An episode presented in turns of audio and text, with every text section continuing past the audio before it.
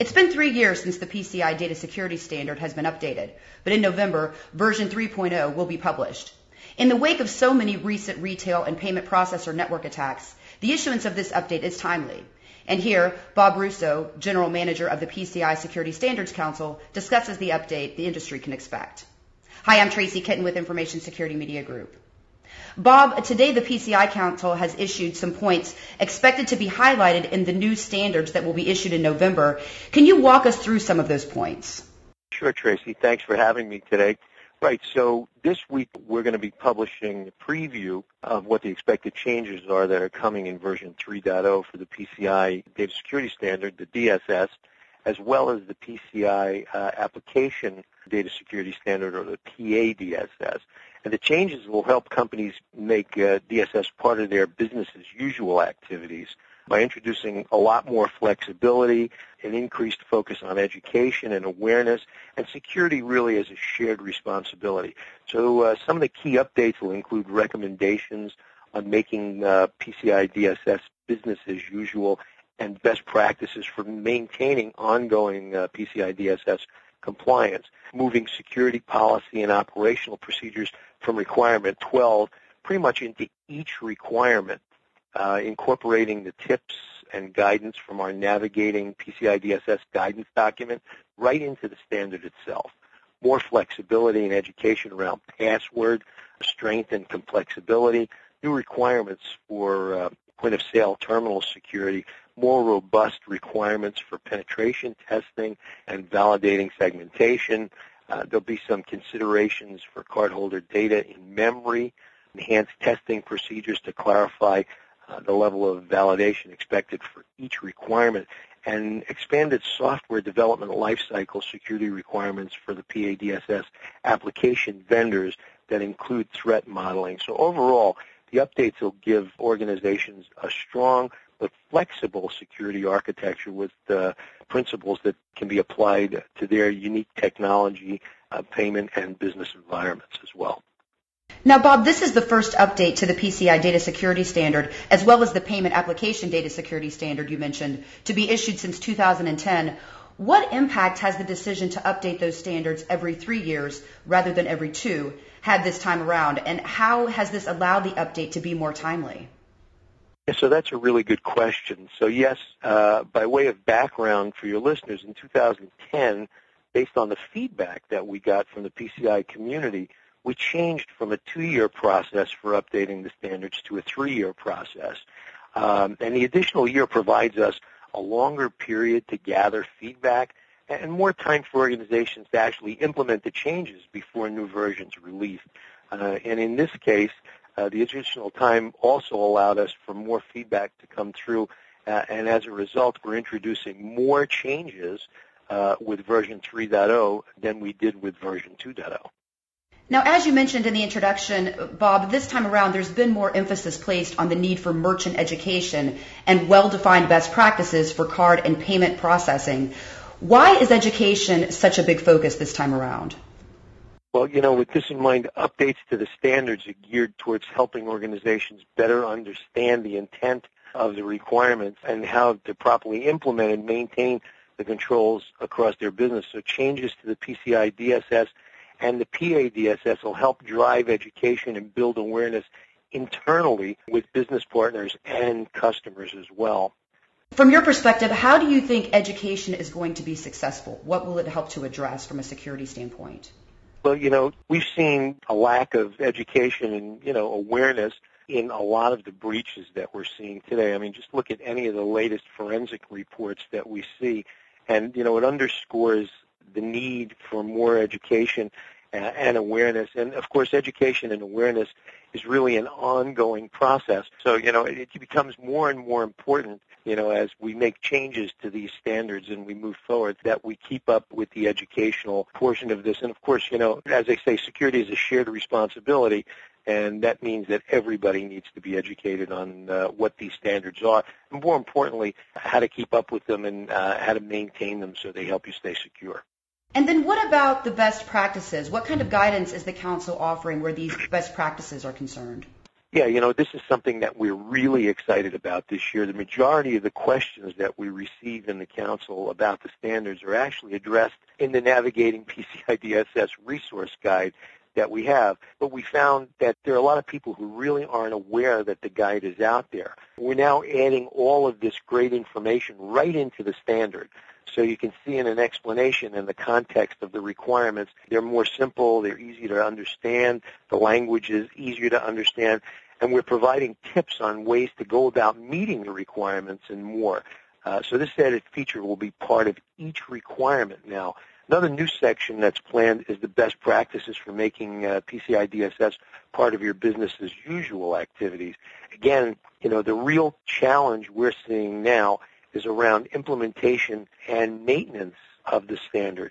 So we think this addition, along with the changes throughout the standard, focused on practical considerations and recommendations for building in security controls into your business, will go a long way in helping organizations improve their PCI DSS programs and move away from that checkbox mentality that everybody generally has when you talk about compliance. It's a good way to look at PCI now is that you should use it as your compass and not your roadmap?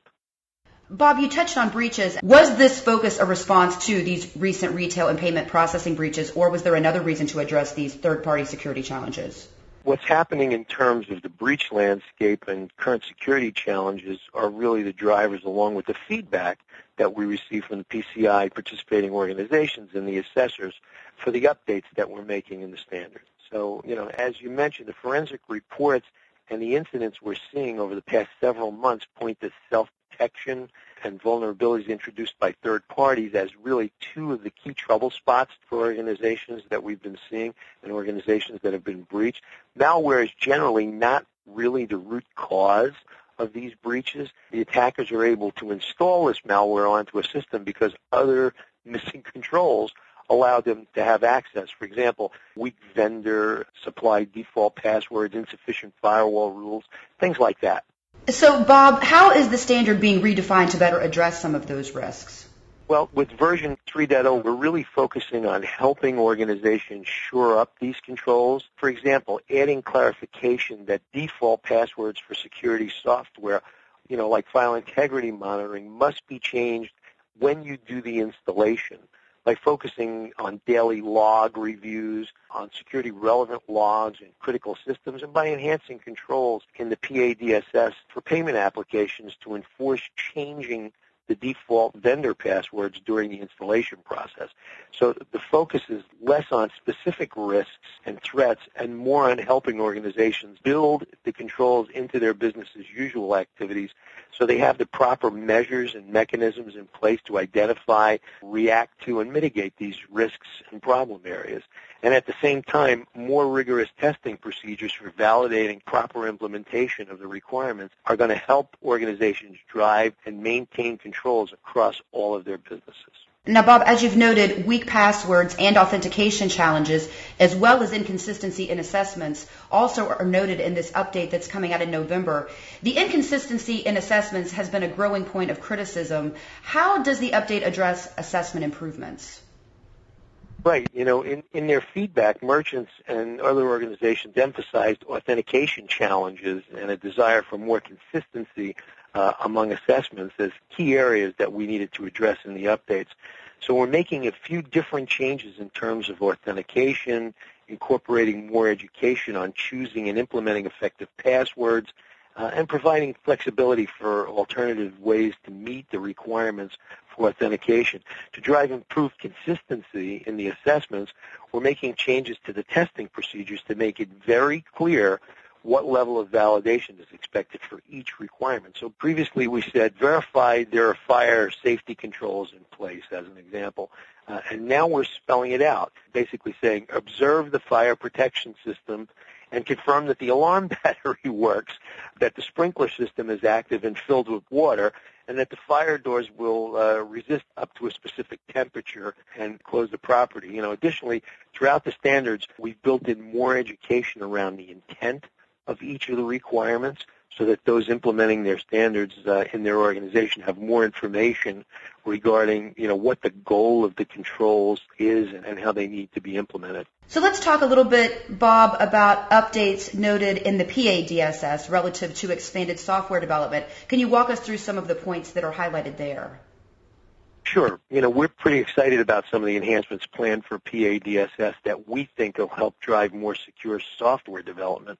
And I mentioned earlier that uh, one of the key themes in version 3.0 is around security as a shared responsibility. So many of the changes that we're making focus on emphasizing security in various pieces of the process. For example, we're still seeing compromises happen because organizations think that uh, they have a PADSS validated application in place, then they're secure, when in reality, if the application is not set up correctly or installed in the right way, not only does it not support PCI DSS compliance, but it's also not secure.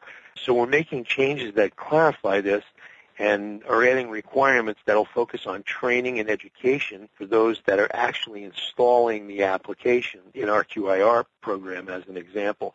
Additionally, a big part of the changes to PADSS focus on driving security into the development lifecycle process, such as enhanced requirements for system development processes, including periodic security reviews, verifying the integrity uh, of the source code, and threat modeling, uh, all needing to be done before the final release of the software from the vendor.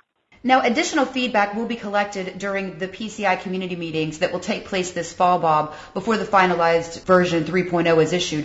What should organizations be thinking about between now and then? Well, you know, the PCI uh, participating organizations and the assessors have a chance to attend our community meetings, as you said, and discuss the standards, updates, and ask questions. They'll actually get draft copies of the standards plus a detailed summary of the changes between version 2 and version 3 a couple of weeks before the meetings actually take place.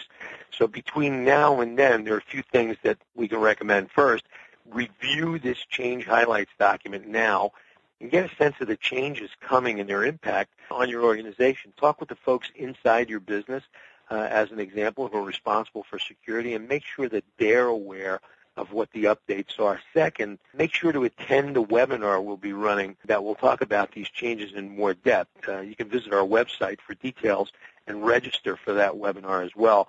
And lastly, if you're part of the PCI community, make sure to review the draft standards and summary of changes before coming to the community meeting so that you're informed on what the updates are and can get your questions addressed while you're at the meeting. Bob, I'd like to thank you again for your time this morning. Sure, Tracy. Thank you. Again, we've just heard from Bob Russo of the PCI Security Standards Council. For Information Security Media Group, I'm Tracy Kitten.